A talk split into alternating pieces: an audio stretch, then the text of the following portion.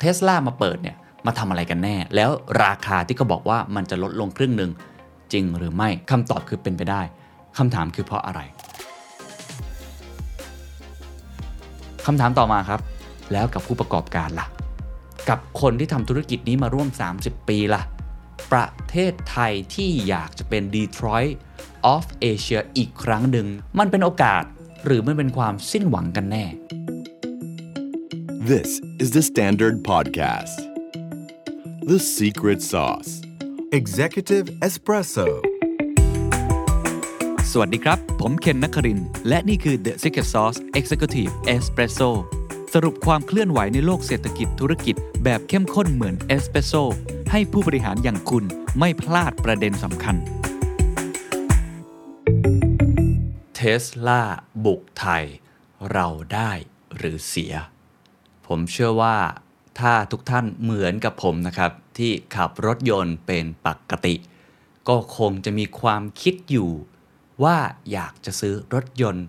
ที่เป็น EV หรือว่ารถยนต์ไฟฟ้า มีใครบ้างไหมครับ ลองคอมเมนต์กันเข้ามาได้นะครับ ผมเคยจัดตอนเรื่องของรถยนต์ไฟฟ้า ทั้งผู้ผลิต หรือว่าคนที่นำเข้า หรือว่าพูดคุยถกเถียงกันนะครับว่าการที่เราจะเป็น EV Hub ในประเทศไทย หลังจากที่ในช่วง 30 ปีที่ผ่านมา เราเป็น Detroit of Asia ได้ดีมากเลย ก็คือผลิตชิ้นส่วนยานยนต์แล้วก็ส่งออกประกอบต่างๆเนี่ย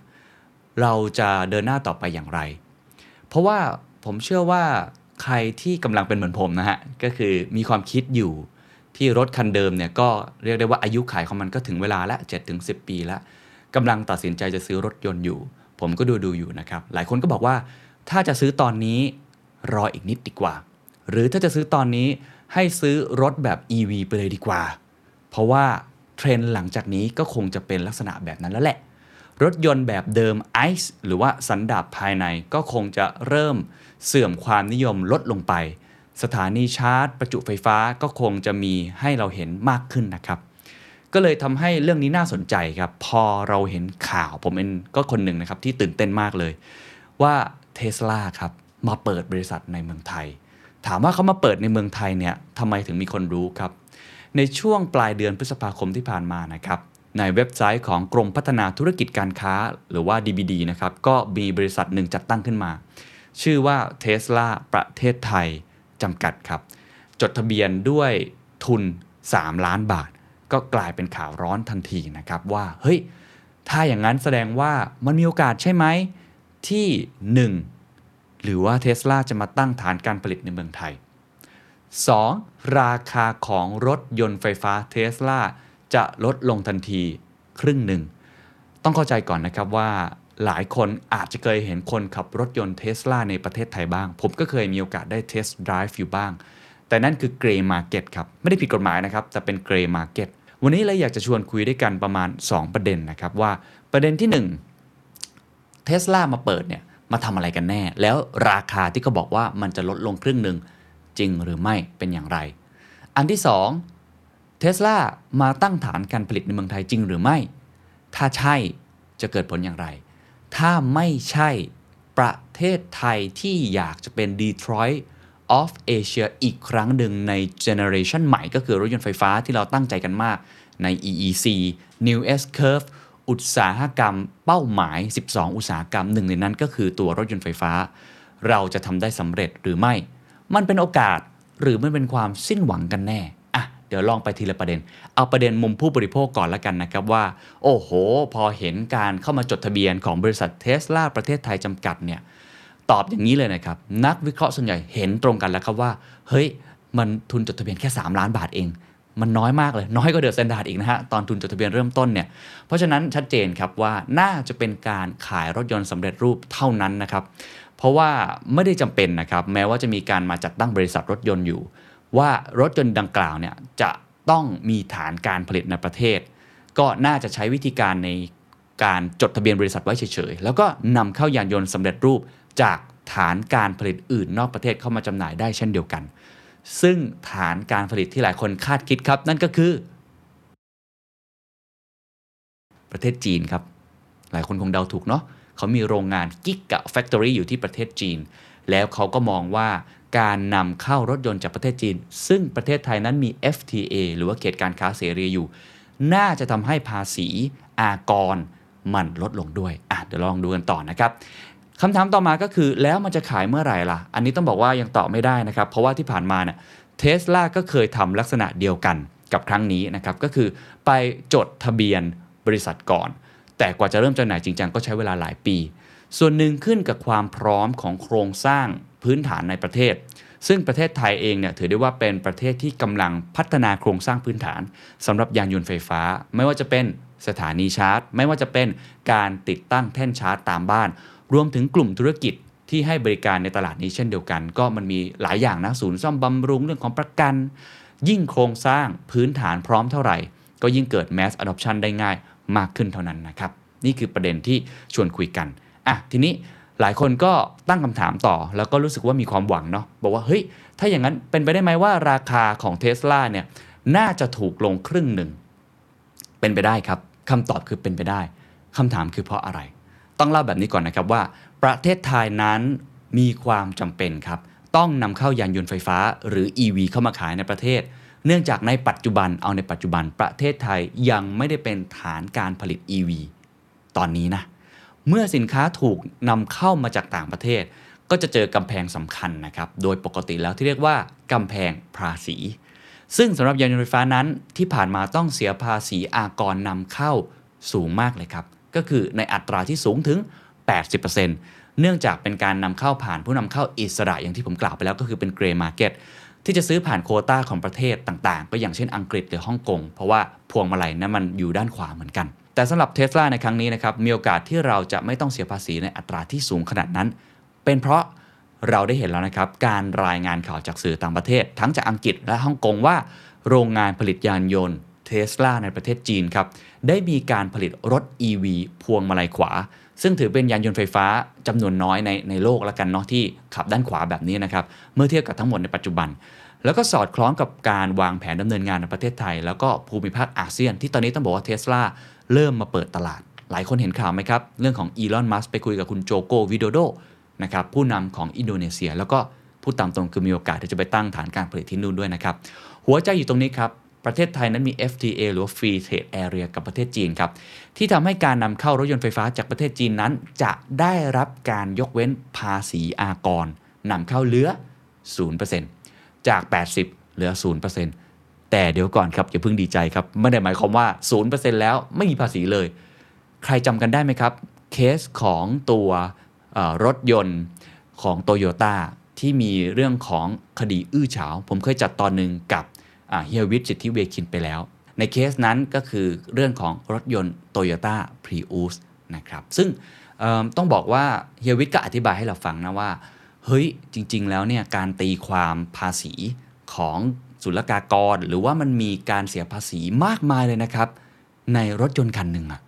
ไส้ในข้างในอะเยอะมากเลยนะ มีทั้งแวด7%เนาะมีทั้งภาษีอากร เพราะฉะนั้นในไส้ในเนี่ยมันก็ยังมีต้นทุนอยู่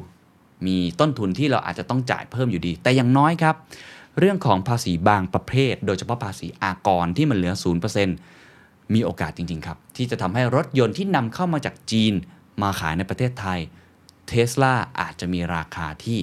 ถูกลงอะทีนี้ลองมาคำนวณกันแหมคนก็ใจร้อนนะฮะคำนวณกันเรียบร้อยเลยนะครับว่าเฮ้ยถ้าอย่างนั้นถ้าเข้ามาจริง ๆ ราคาจะเหลือเท่าไหร่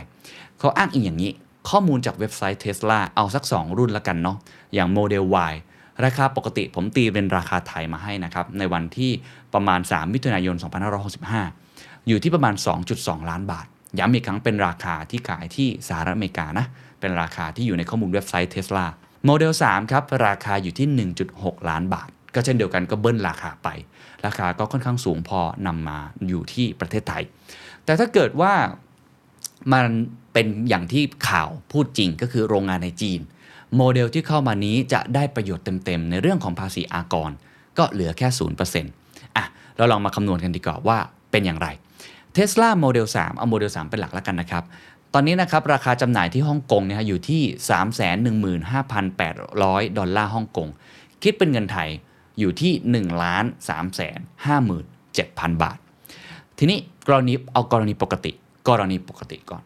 ปกตินำเข้ามาคำนวณอย่างนี้ฮะ ภาษีอากรนำเข้าครับ 80%ภาษีสัมปทานมิตร 8%ภาษีมหาดไทยครับ เอา 10%ของภาษีสัมปทานมิตรเมื่อสักครู่นี้ และแวดอีก 7%ถ้าเราลองคำนวณออกมานะครับ ยังมีราคาบวกเข้าไปอีกก็คือจำหน่ายบวกค่าขนส่งอีกนะครับ ดังนั้นสมมุติว่าค่าขนส่งเนี่ยเราอยู่ที่ประมาณ 43,000 บาทต่อคันนะฮะก็ บวกเข้าไปกับราคารถก่อน เมื่อกี้บอก1ล้าน3แสน57,000 บาท บวกออกมาได้เท่าไหร่ครับทุกท่าน ผมคูณมาให้ละ1ล้าน4แสนบาทอะกลมๆเลยง่ายๆครับก็คือต้นทุนรวมค่าขนส่งแล้ว1ล้าน4แสนบาท เสร็จปุ๊บเอาไปคูณตัวภาษีอากรนำเข้าครับ 80%นะฮะ เสร็จปุ๊บคูณอีกภาษีสัมปทานมิตร รวมกับภาษีมหาไทย 10%ของภาษีสัมปทานมิตร และแวดอีก 7%ครับ เอามารวมกันทั้งหมดครับ คิดออกมาแล้ว เท่ากับว่าราคาทั้งสิ้นอยู่ที่2ล้าน9แสน33,683 บาท ย้ำอีกครั้งครับ นี่คือราคาที่ยังไม่รวมกำไร และต้นทุนแฝงของผู้ประกอบการที่นำเข้ามา เห็นไหมครับ จากตอนแรกครับราคาอยู่ที่ 1 3 5 7 0 0 0 บาท ขึ้นมาเป็นแตะเกือบเกือบ3ล้าน จากภาษีทั้งหมดที่ผมเล่าไป อะ อันนี้คือปกติ แต่ถ้าเกิดว่ายกเว้นภาษีอากรนำเข้าขออนุญาตข้ามสมการไปเลยแล้วกันเนาะ มันจะค่อนข้างปวดหัวนิดนึงนะ เอาว่ายกเว้นไอ้แปเมื่อกี้ออกไปเลย ก็เหลือเสียภาษีแค่ 3 ตัว ก็คือภาษีมหาดไทย ภาษีสมรสารมิตร แล้วก็แวด7%คิดออกมาครับ จากเดิมนะฮะ เมื่อกี้ที่ราคาพุ่งขึ้นไปเกือบ 3 ล้าน จะอยู่เหลือแค่1ล้าน6มื่น 9,824 บาทครับ นั่นก็คือ Tesla Model 3 ครับ ราคาจะต่างจากที่ฮ่องกง นิดเดียวเองฮะฮ่องกงประมาณล้านสี่พอมาอยู่ในเมืองไทยล้านหแต่ย้ำอีกครั้งอันนี้ยังไม่รวมต้นทุนแฝงหรือการคิดกำไรของผู้ประกอบการที่จะเป็นคนนำเข้ามา เพราะฉะนั้นถ้าจะเห็นจากซีเนอรโอนี้บอกได้เลยครับว่าเทสลาถ้าเข้ามาในเมืองไทยจริง ๆ และเป็นการนำเข้ามาจากประเทศจีน ภายใต้สมมุติฐานนี้ ผลดีจะเกิดขึ้นกับใครครับ ผู้บริโภคแน่นอนอะอย่างผมเนี่ยโอ้โหรอดูเลยนะฮะรอเทสเลยว่าจะเป็นยังไง เพราะว่าราคาถือว่าสมเหตุสมผลมาก รุ่นอื่นๆ ราคาก็จะกดลงมาเหลือเท่านี้เช่นเดียวกัน ย้ำอีกครั้งอันนี้เป็นการวิเคราะห์และประเมินเบื้องต้นเรายังไม่รู้ว่าจะเกิดอะไรขึ้น แต่อย่างน้อยผลดีที่จะเกิดขึ้นคือผู้บริโภค อันนี้ผมว่าค่อนข้างชัดเจนเรามีตัวเลือกเพิ่มมากขึ้น และเป็นตัวเลือกที่นำเข้ามาอย่างถูกกฎหมาย มีราคาที่สมเหตุสมผลมากขึ้น เพราะไม่เสียภาษีอากร 80%คำถามต่อมาครับ แล้วกับผู้ประกอบการล่ะ กับคนที่ทำธุรกิจนี้มาร่วม 30 ปีล่ะ กับประเทศไทยล่ะ กับผู้ผลิตล่ะ ใช่ไหม ถือว่าเกิดผลดีไหม ต้องลองไปดูบทวิเคราะห์ต่อครับ ภาพรวมและโอกาสและความท้าทายในตลาด EV ไทย เมื่อเราดูจาก TTB Analytics ครับ เขาคาดการณ์นะครับว่าในอีกไม่กี่ปีข้างหน้า ห่วงโซ่อุปทานอุตสาหกรรมยานยนต์ไทยจะเจอแรงกระเพื่อมใหญ่จาก EV ครับ เพราะว่ามันเปลี่ยนผ่าน ผู้ผลิตชิ้นส่วนอุปกรณ์ที่เกี่ยวข้องกับเครื่องยนต์ ICE หรือว่าสันดาปภายในที่อยู่ในประเทศไทยเนี่ยส่วนใหญ่แล้วเป็น supply chain ในกลุ่ม tier 2 tier 3 ก็คือไม่ใช่ tier หนึ่ง tier หนึ่งก็คือมีความเชี่ยวชาญด้านเทคโนโลยีมีความซับซ้อนนะฮะเพราะฉะนั้นเขาบอกว่าไม่ได้กระทบแค่ tier 2 tier 3 เท่านั้น แต่จะกระทบสู่ธุรกิจอื่น ๆ ที่เกี่ยวข้องได้แก่ ธุรกิจให้บริการบำรุงรักษาและอะไหล่ซ่อมรถยนต์ ธุรกิจประกันรถยนต์ ตลอดจนธุรกิจสถานีบริการน้ำมันและก๊าซที่จำเป็นจะต้องเร่งปรับตัวต่อการเปลี่ยนแปลงระลอกนี้ครับบทความของวิจัยกรุงศรีนะครับระบุไว้นะครับว่ารายงานของสำนักงานพลังงานระหว่างประเทศ ระบุนะครับว่ายอดขายรถยนต์ไฟฟ้าทั่วโลกนะครับซึ่งเขารวมหมดนะเวลาผมพูดในครั้งนี้ต้องต้องเข้าใจก่อนนะครับว่ารวม ทั้งหมดนะครับของประเภทรถยนต์ไฟฟ้า ตั้งแต่ BEV ก็คือรถยนต์ไฟฟ้าที่ใช้แบตเตอรี่แบบเต็มรูปแบบเลยนะครับ PHEV ก็คือ Plug-in Hybrid หรือว่าตัวไฮบริดเองก็รวมทั้งหมดเลย ในปี 2564 ครับ เพิ่มขึ้นถึง 2 เท่าจากปี 2563 นะครับ และความต้องการรถไฟฟ้าที่เร่งตัวทั่วโลกนี้ ได้นำไปสู่การพัฒนาระบบนิเวศ หรือว่า Ecosystem ของตลาดรถยนต์ไฟฟ้า ซึ่งประกอบด้วย 5 ด้าน 1 ก็คือการผลิตรถยนต์และชิ้นส่วนที่สำคัญ หรือว่า cars and components แบตเตอรี่มอเตอร์ไฟฟ้า 2. ครับ สาธารณูปโภค ด้านการชาร์จไฟ 3. ครับ power หรือว่าการผลิตไฟฟ้า 4 ครับ regulation หรือว่ากฎระเบียบต่างๆ นโยบายต่างๆ 5. ความต้องการของผู้บริโภคก็คือสภาพตลาด หรือว่าตัวดีมานของตลาดนั่นเอง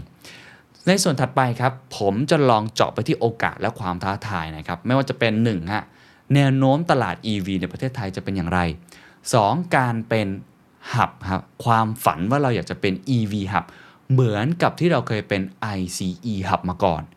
เราจะเป็นยังไงโดยเฉพาะพวกชิ้นส่วนต่างๆ และ 3 ครับ สาธารณูปโภคด้านการชาร์จไฟจะเป็นยังไงอะเราลองไปดูอันแรกก่อนส่องแนวโน้มตลาด EV ไทย พร้อมแค่ไหนในอนาคตนะครับ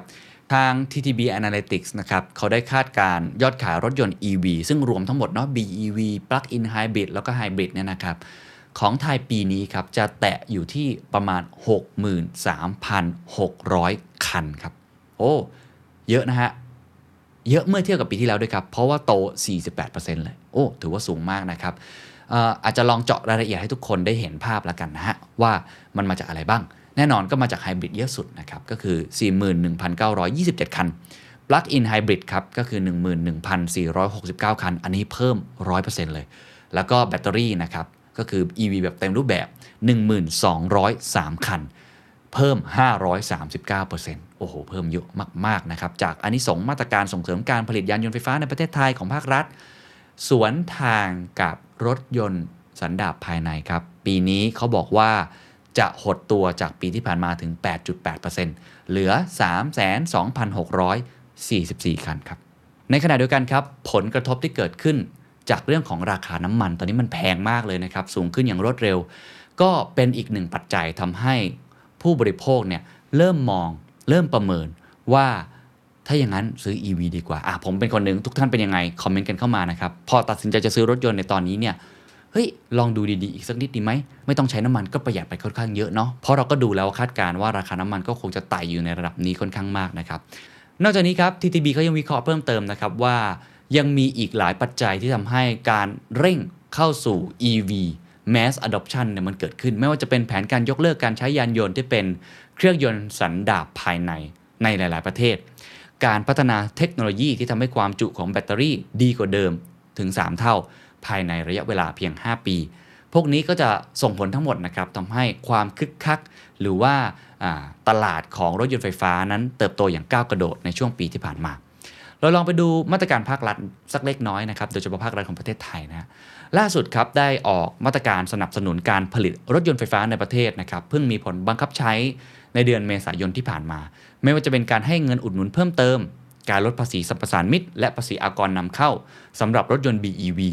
รวมถึงมาตรการกระตุ้นยอดขายฝั่งผู้ผลิตในช่วงที่เศรษฐกิจเริ่มฟื้นตัว ส่งผลนะครับให้เราเห็นนะครับว่าราคาขายปลีกของรถยนต์ไฟฟ้าในประเทศเนี่ยเริ่มจับต้องได้มากขึ้นอะเริ่มมีราคาที่ต่ำกว่าล้านลงมาแล้วทำให้แนวโน้มความต้องการของรถยนต์ไฟฟ้านั้นขยายวงกว้างมากขึ้นนะครับ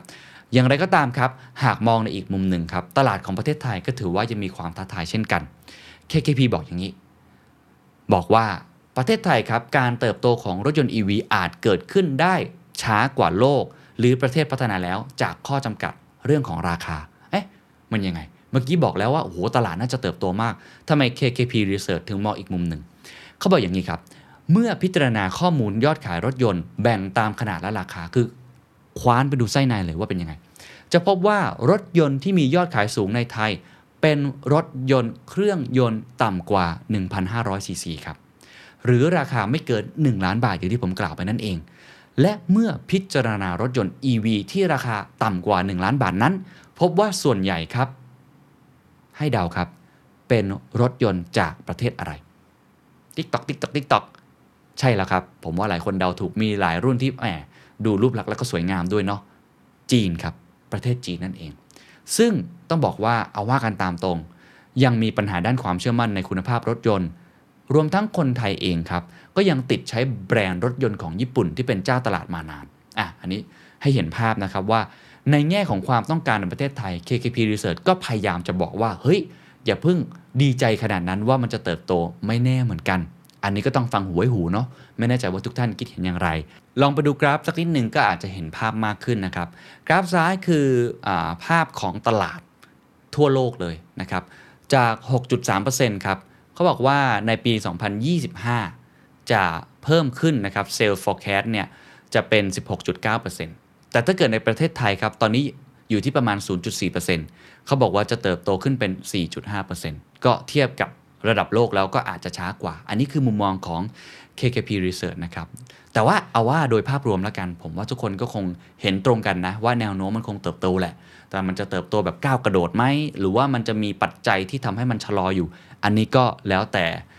ความคิดของแต่ละท่านละกัน อันนี้คือในมุมมองเรื่องของ demand หรือความต้องการในตลาด ผมทราบมาว่ามีผู้ประกอบการหลาย ๆ รายในประเทศไทยอขออนุญาตเอ่ยชื่อเลยแล้วกัน เช่น ปตท ที่เขาตั้งใจจะเป็น EV Hub เนี่ยเขาก็พยายามสร้างเหมือนเป็นแอปพลิเคชันนะครับ ให้คนได้ test drive ให้คนได้มั่นใจใน EV มากขึ้น มีเทสลามีรถยนต์หลาย ๆ แบรนด์เลยนะครับ ซึ่งอันนี้เป็นการกระตุ้น demand demand ก็เลยเป็นฝั่งหนึ่งที่ผมคุยไปแล้ว เราลองไปดูฝั่ง supply บ้างไหมซึ่งเอาเข้าจริงเวลาพูดถึงในแง่ของเศรษฐกิจของประเทศไทยเนี่ยเรื่องนี้พูดตามตรงครับ หลายคนเป็นห่วงครับ หลายคนกังวลครับ เพราะอะไรอะลองไปดู ลองไปเจาะลึกโอกาสการเป็นศูนย์กลางการผลิตรถและชิ้นส่วน EV นะครับประเทศไทยอยู่ตรงไหนในเวทีโลกนะครับวิจัยกรุงศรีครับระบุนะครับว่ารถยนต์ไฟฟ้าเนี่ยนะมันไม่เหมือนรถยนต์แบบดั้งเดิม ไม่เหมือนยังไง เครื่องยนต์ ระบบส่งกำลังไปจนถึงท่อไอเสีย มันเปลี่ยนแปลงไปค่อนข้างมาก moving parts เอาแค่ชิ้นส่วน เชื่อไหมครับว่า ชิ้นส่วนในรถยนต์สันดาปภายในมีกี่ชิ้น อะ ให้ลองเดาฮะ มีประมาณ 1,400 ถึงประมาณ 2,000 ชิ้น แล้วแต่รุ่นแล้วกัน คำถามครับ พอเป็น EV ให้เดาครับว่าเหลือกี่ชิ้น จากประมาณ 1,400 ถึง 2,000 ชิ้นครับ เหลืออยู่เพียง 200 ชิ้นครับทุกท่าน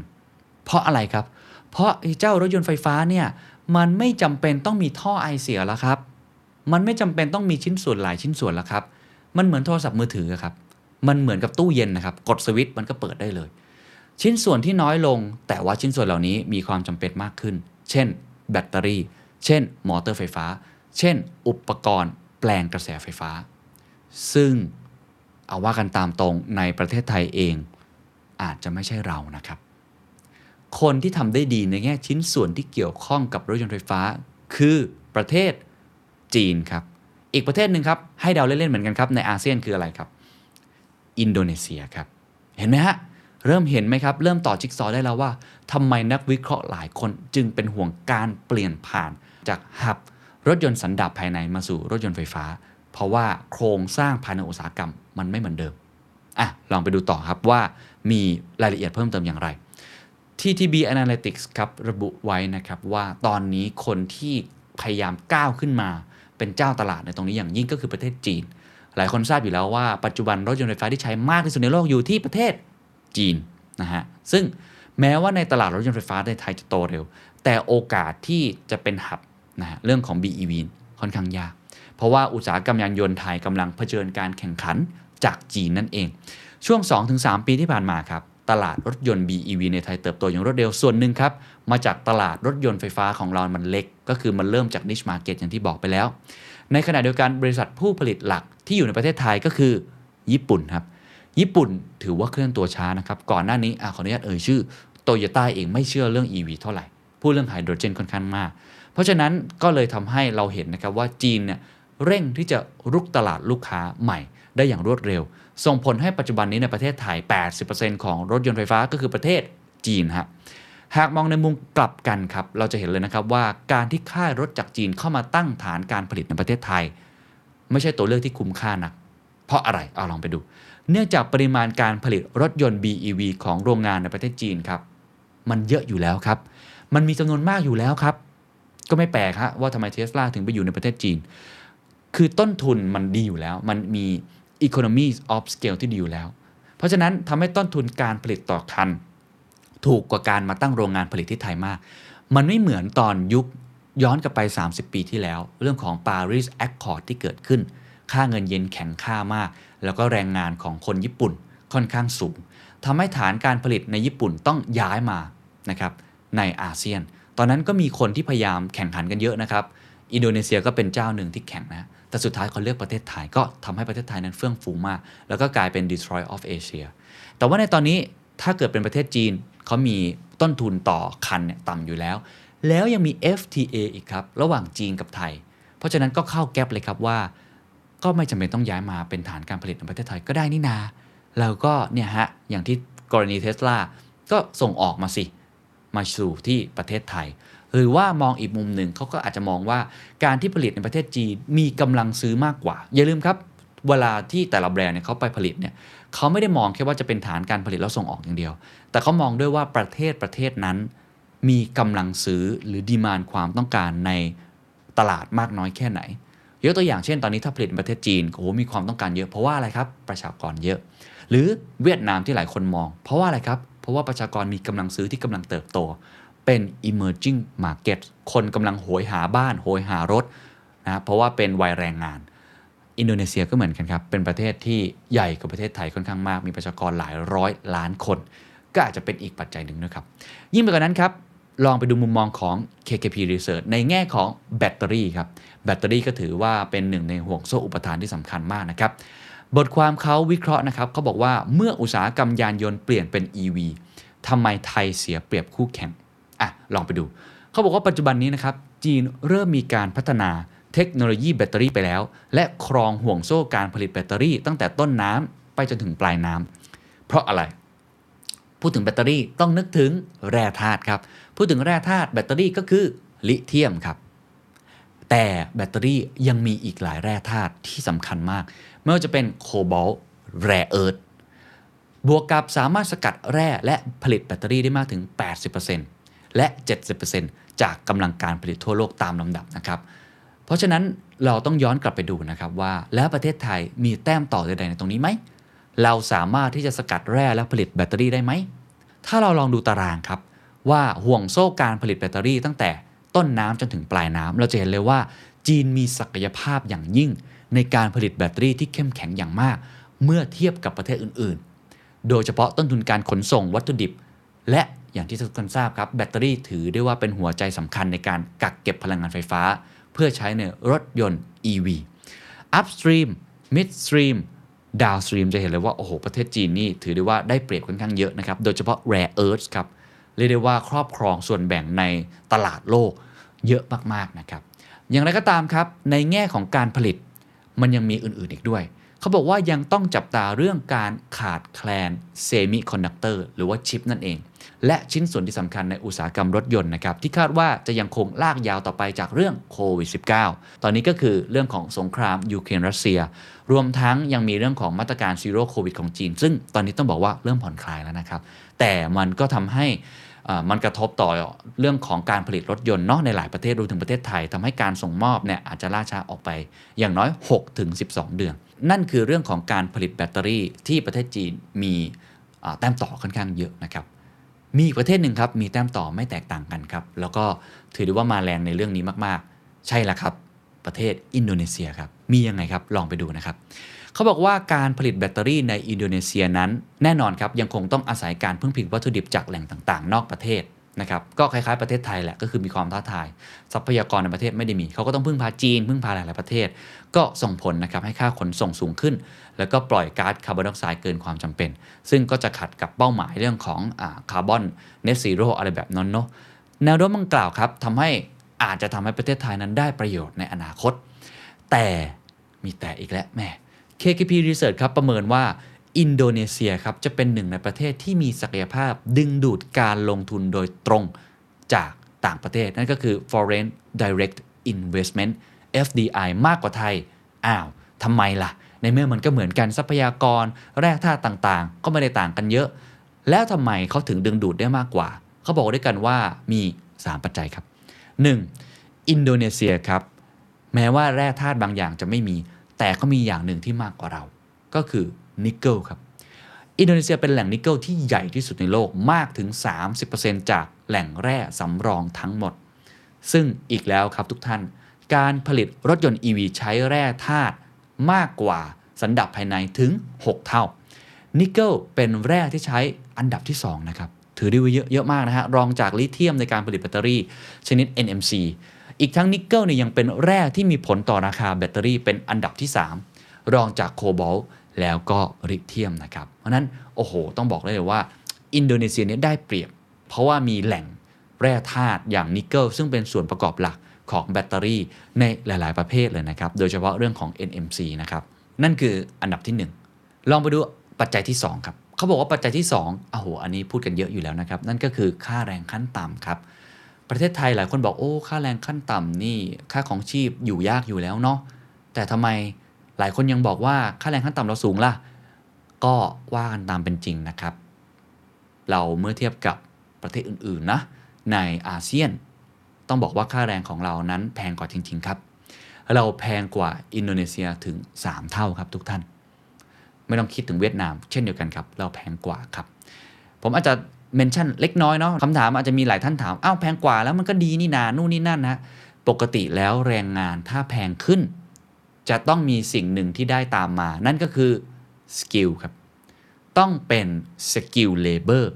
ไม่ใช่แบบ labor intensiveก็คือต้องมี skill ในการพัฒนา ก็พูดกันตามความเป็นจริงครับ ผมคุยกับนักวิเคราะห์หลายท่านนะครับโดยเฉพาะคนที่ทำงานด้านนี้โดยตรงเลยนะครับ ก็บอกว่าแต่แรงงานไทยยังขาดตรงนี้อยู่ ก็คือไม่ได้มีทักษะที่สอดคล้องกับทักษะแห่งอนาคตนั่นเอง ก็ทำให้ไอ้ค่าแรงของเราเนี่ยแพงด้วยเมื่อเทียบกับต่างประเทศ และ skill ต่างๆ ก็อาจจะยังไม่ได้ดีเท่าประเทศที่พัฒนาแล้วเช่นญี่ปุ่นอะไรแบบนี้เป็นต้น นี่คือปัจจัยที่ 2 ปัจจัยที่3ครับอย่างที่ผมกล่าวไปแล้วนะครับว่าเวลาเขาจะเลือกไปที่ไหนเนี่ยเขาไม่ได้ดูแค่เรื่องของต้นทุนอย่างเดียวเนาะเขาดูในแง่ของกำลังซื้อด้วยครับ ตลาดอินโดนีเซียครับใหญ่กว่าประเทศไทยถึง 4 เท่าครับจำนวนประชากรในอินโดนีเซียมีมากถึง 273 ล้านคน ประเทศไทยก็ 69 ล้านคน แล้วก็เป็นสังคมผู้สูงอายุด้วยเนาะเพราะฉะนั้นก็ค่อนข้างต่างกันเยอะนะ นอกจากนี้อินโดนีเซียครับอยู่ใกล้ฟิลิปปินส์ถามว่าอยู่ใกล้ฟิลิปปินส์มันมันทำไมหรอมันมีผลยังไงหรอก็เขาสามารถส่งไปขายที่ประเทศฟิลิปปินส์ได้ไงครับฟิลิปปินส์มีประชากรเท่าไหร่ครับทุกท่าน 109 ล้านคนครับแล้วก็ขยายตัวเร็วเฉลี่ย 10%ต่อปี 109 รวมกับ 273 โอ้โห ใครมองเห็นก็เห็นโอกาสมหาศาลนะครับ ประเทศไทยจริงๆ ก็ติดนะฮะ CLMV เราก็ติดนะ แต่ว่าเมื่อดูปัจจัยหลาย ๆ อย่างแล้ว อินโดนีเซียอาจจะมีแต้มต่อมากกว่าในหลาย ๆ ประเด็นนะครับ อะ ทีนี้กลับมาดูประเทศไทยนิดนึงแล้วกันนะครับ เขาบอกว่า พอดูทั้งหมดแล้ว จากการวิเคราะห์ของ KKP Research ครับ กล่าวถึงอนาคตที่ไม่สดใสนัก ในการเปลี่ยนผ่านฐานการผลิตยานยนต์ดั้งเดิม ไปสู่ยานยนต์ไฟฟ้าระบุอีกทีครับว่า ค่ารถญี่ปุ่นนั้นถือได้ว่าปรับตัวช้ากว่าค่ายจากยุโรปนะครับ แต่ค่ายรถยนต์ญี่ปุ่นครับถือได้ว่าเป็นเสาหลักของประเทศไทยเลยนะครับ ก็หลายคนทราบนะไปศรีราชา หรือไปนิคมอุตสาหกรรมต่างๆ ก็จะมีร้านอาหารญี่ปุ่นเพียบเลยนะฮะแต่เมื่อเขาปรับตัวช้า ตัวเราเองก็อาจจะช้าไปด้วย นั่นทำให้สิ่งที่เกิดขึ้นนะครับ จะเป็นอย่างนี้ฮะ ญี่ปุ่นก็ยังอยู่กับเราครับ ยังเป็น partner กับเรา ไม่ได้ทิ้งไทยไปไหน แต่ไทยก็อาจจะเป็นชาติท้ายๆครับ ที่จะเป็นฐานการผลิต รถยนต์ เครื่องยนต์สันดาปภายในของโลก ซึ่งเป็นอุตสาหกรรมที่กำลังชะลอตัวไปเรื่อยๆ หรือว่าอีกทางหนึ่งครับ ญี่ปุ่นครับ อาจจะไม่ได้อยู่กับไทยต่อ คืออาจจะทิ้งไทยไปลงทุนตั้งฐานการผลิตในประเทศอื่น อย่างที่บอกครับ เนื่องจากจุดแข็งเดิมที่เราเคยมีเมื่อ 20-30 ปีที่แล้ว ไม่มีแล้วครับทุกท่าน นั่นก็คือต้นทุนค่าแรงที่ต่ำในปัจจุบันก็เปลี่ยนไปแล้วเนาะกลายเป็นอินโดนีเซียต่ำกว่านะครับความได้เปรียบในเชิงของตลาด ก็ประชากรเราน้อย แล้วก็พูดตรงๆก็คือสังคมผู้สูงอายุด้วย รวมทั้งแหล่งแร่สำคัญในประเทศไทยก็เมื่อเทียบกับประเทศอื่น ๆ ในอาเซียนก็อาจจะมีศักยภาพที่น้อยกว่า โดยรวม KKP Research ก็เลยบอกว่า เฮ้ย ถ้าอย่างนั้นเนี่ย เป็นสิ่งที่น่ากังวลนะครับ จะทำยังไงให้ประเทศไทยยังเป็นแต้มต่อตรงนี้ได้อยู่ จะทำยังไงให้ฐานการผลิตที่เคยมีอยู่เดิม มันยังอยู่ในประเทศไทย และเปลี่ยนผ่านไปสู่ EV ได้อย่างราบรื่น อันนี้เป็นโจทย์สำคัญนะครับ เพราะว่าทางรถยนต์ญี่ปุ่นเอง รถยนต์ยุโรปเอง เขาก็มีสิทธิ์เลือกมากยิ่งขึ้น นั่นคือพาร์ทที่ต้องบอกว่าในแง่ของฐานการผลิต ในแง่ของผู้ประกอบการในแง่ของเศรษฐกิจไทยก็มีเรื่องให้กบคิดเยอะแล้วกันเนาะเป็นเรื่องที่น่ากังวลนะครับอะผมจะทิ้งท้ายอีก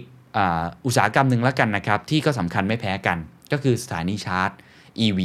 นะครับซึ่งเป็นตลาดสำคัญของผู้ประกอบการไทย ลองไปดูคร่าวๆ แล้วว่าเป็นยังไงล่ะครับ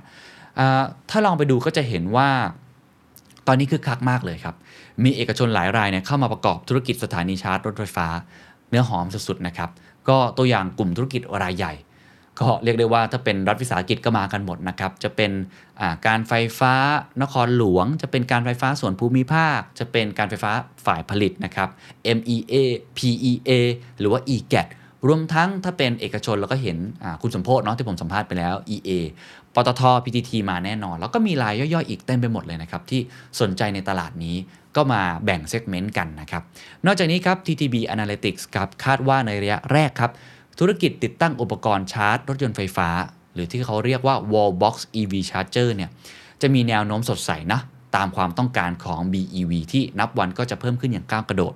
อีกทั้งยังสามารถรองรับลูกค้ารถยนต์กลุ่มอีกกลุ่มหนึ่งด้วยก็คือ plug-in hybrid นะครับที่มีแนวโน้มเติบโตได้ดีตามการเปลี่ยนผ่าน เช่นเดียวกัน อันนี้ก็ถือได้ว่าในช่วงนี้นะยังไงก็เติบโตเพราะฐานมันต่ำนะครับ ไม่แน่ใจมีใครหลายคนติด wall box บ้างที่บ้านนะ ผมเห็นมีหลายบ้านก็ติดบ้านเพื่อนผมก็ติดหลายคนนะครับ ปัจจุบันครับ มีรถยนต์ BEV แล้วก็ PHEV เนี่ยนะครับสะสมอยู่ที่ประเทศไทยนะรวมแล้วประมาณ 35,000 คันทำให้ผู้ผลิตทั้งรายเล็ก และก็รายใหญ่ครับ หันมาสนใจธุรกิจการให้บริการติดตั้ง wall box EV charger กันอย่างคึกคักครับ ก็จะตอบโจทย์นะฮะทั้งในแง่ของความเร็วในการชาร์จ ความปลอดภัยในการใช้งาน อีกทั้งยังลดข้อจำกัดจากสถานี แล้วก็หัวจ่ายไฟฟ้าที่ยังมีน้อยนะครับ เนื่องจากตัวไลฟ์สไตล์ของผู้ใช้รถยนต์ส่วนใหญ่เองเนี่ยก็เดินทางไปกลับนะส่วนใหญ่นะฮะคงไม่ได้แวะที่ไหนทำให้การชาร์จไฟฟ้าเนี่ยส่วนใหญ่ก็เป็นเวลากลางคืนนะครับก่อนออกจากบ้าน บางทีชาร์จไว้ 7-8 ชั่วโมงอะไรแบบนั้นนะฮะรวมทั้งการชาร์จที่บ้านเนี่ยก็ยังมีต้นทุนค่าไฟฟ้าที่ถูกกว่า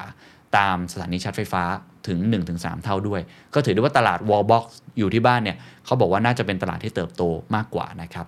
แต่ขณะเดียวกันครับ หลายคนก็จะเห็นข่าวนะครับเซเว่นอีเลเว่นหรือว่าแม้แต่ปตทเองก็บอกนะครับว่ายังไงก็ตามครับ เวลาเดินทางออกต่างจังหวัดคนก็ยังต้องไปชาร์จตามสถานีชาร์จ ที่เป็นสาธารณะอยู่ดี อันนี้ก็น่าจะเป็นอีกตลาดหนึ่งที่มีการเติบโตเช่นเดียวกัน โดยสรุปทั้งหมดนะครับที่ผมเล่ามาทั้งหมดก็จะเห็นนะครับว่า เรื่องของรถยนต์เทสลาเข้ามาในประเทศไทยเนี่ยถ้าเป็นอย่างที่ทุกคนวิเคราะห์ไว้ ก็คงจะมีราคาถูกลงแน่นอน แล้วก็คงจะเป็นทางเลือกให้กับผู้บริโภคอย่างเราด้วย แต่ถ้าในแง่ของอผู้ผลิต หรือว่าเศรษฐกิจของประเทศไทยที่พึ่งพาโอ้โหการส่งออกชิ้นส่วนยานยนต์เยอะมากนะครับ หลายคนถ้าไปดูไส้ใน GDP เนี่ยเยอะมากๆนะครับที่ส่งออกดีขึ้นในรอบปี 2 ปีที่ผ่านมาเนี่ย น่าเป็นห่วงนะครับว่าเราจะมีความสามารถในการแข่งขันมากน้อยแค่ไหน แรงดึงดูดของเราเนี่ยยังเหมือนเดิมหรือเปล่าเมื่อเทียบกับหลาย ๆ ประเทศ จีนเอง อินโดนีเซียเอง อันนี้คงต้องเป็นสิ่งที่ต้องคบคิดนะครับ ส่วนในแง่ของดีมานความต้องการก็คงเพิ่มมากขึ้นอยู่แล้ว หรือในแง่ของสถานีชาร์จก็คงเพิ่มมากขึ้น เช่นเดียวกันอะผมจะทิ้งท้ายด้วยข้อเสนอแนะละกันนะครับหลายคนบอกโอ้โห คุณเคนพูดแต่ปัญหาเนี่ยไม่เห็นมีข้อเสนอแนะเลยนะครับอะเรามีมาให้ ซึ่ง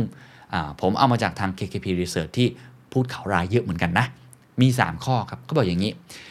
ข้อ1ครับเขาบอกว่าการพึ่งพาการลงทุนทางตรงจากต่างประเทศก็คือ FDI จะไม่ใช่คำตอบอีกต่อไปของอุตสาหกรรมยานยนต์ เพราะการผลิตในอนาคตไม่จำเป็นต้องใช้แรงงานทำให้การมาตั้งโรงงานจะสร้างมูลค่าเพิ่มให้ต่างชาติเป็นหลัก ข้อนี้ผมอยากดอกจันตัวโตๆแล้วก็ขอคอมเมนต์เพิ่มเติมเพราะมีโอกาสได้คุยกับผู้ประกอบการหลายท่าน คือต้องพูดอย่างนี้เวลาเราพูดถึง FDI เนี่ย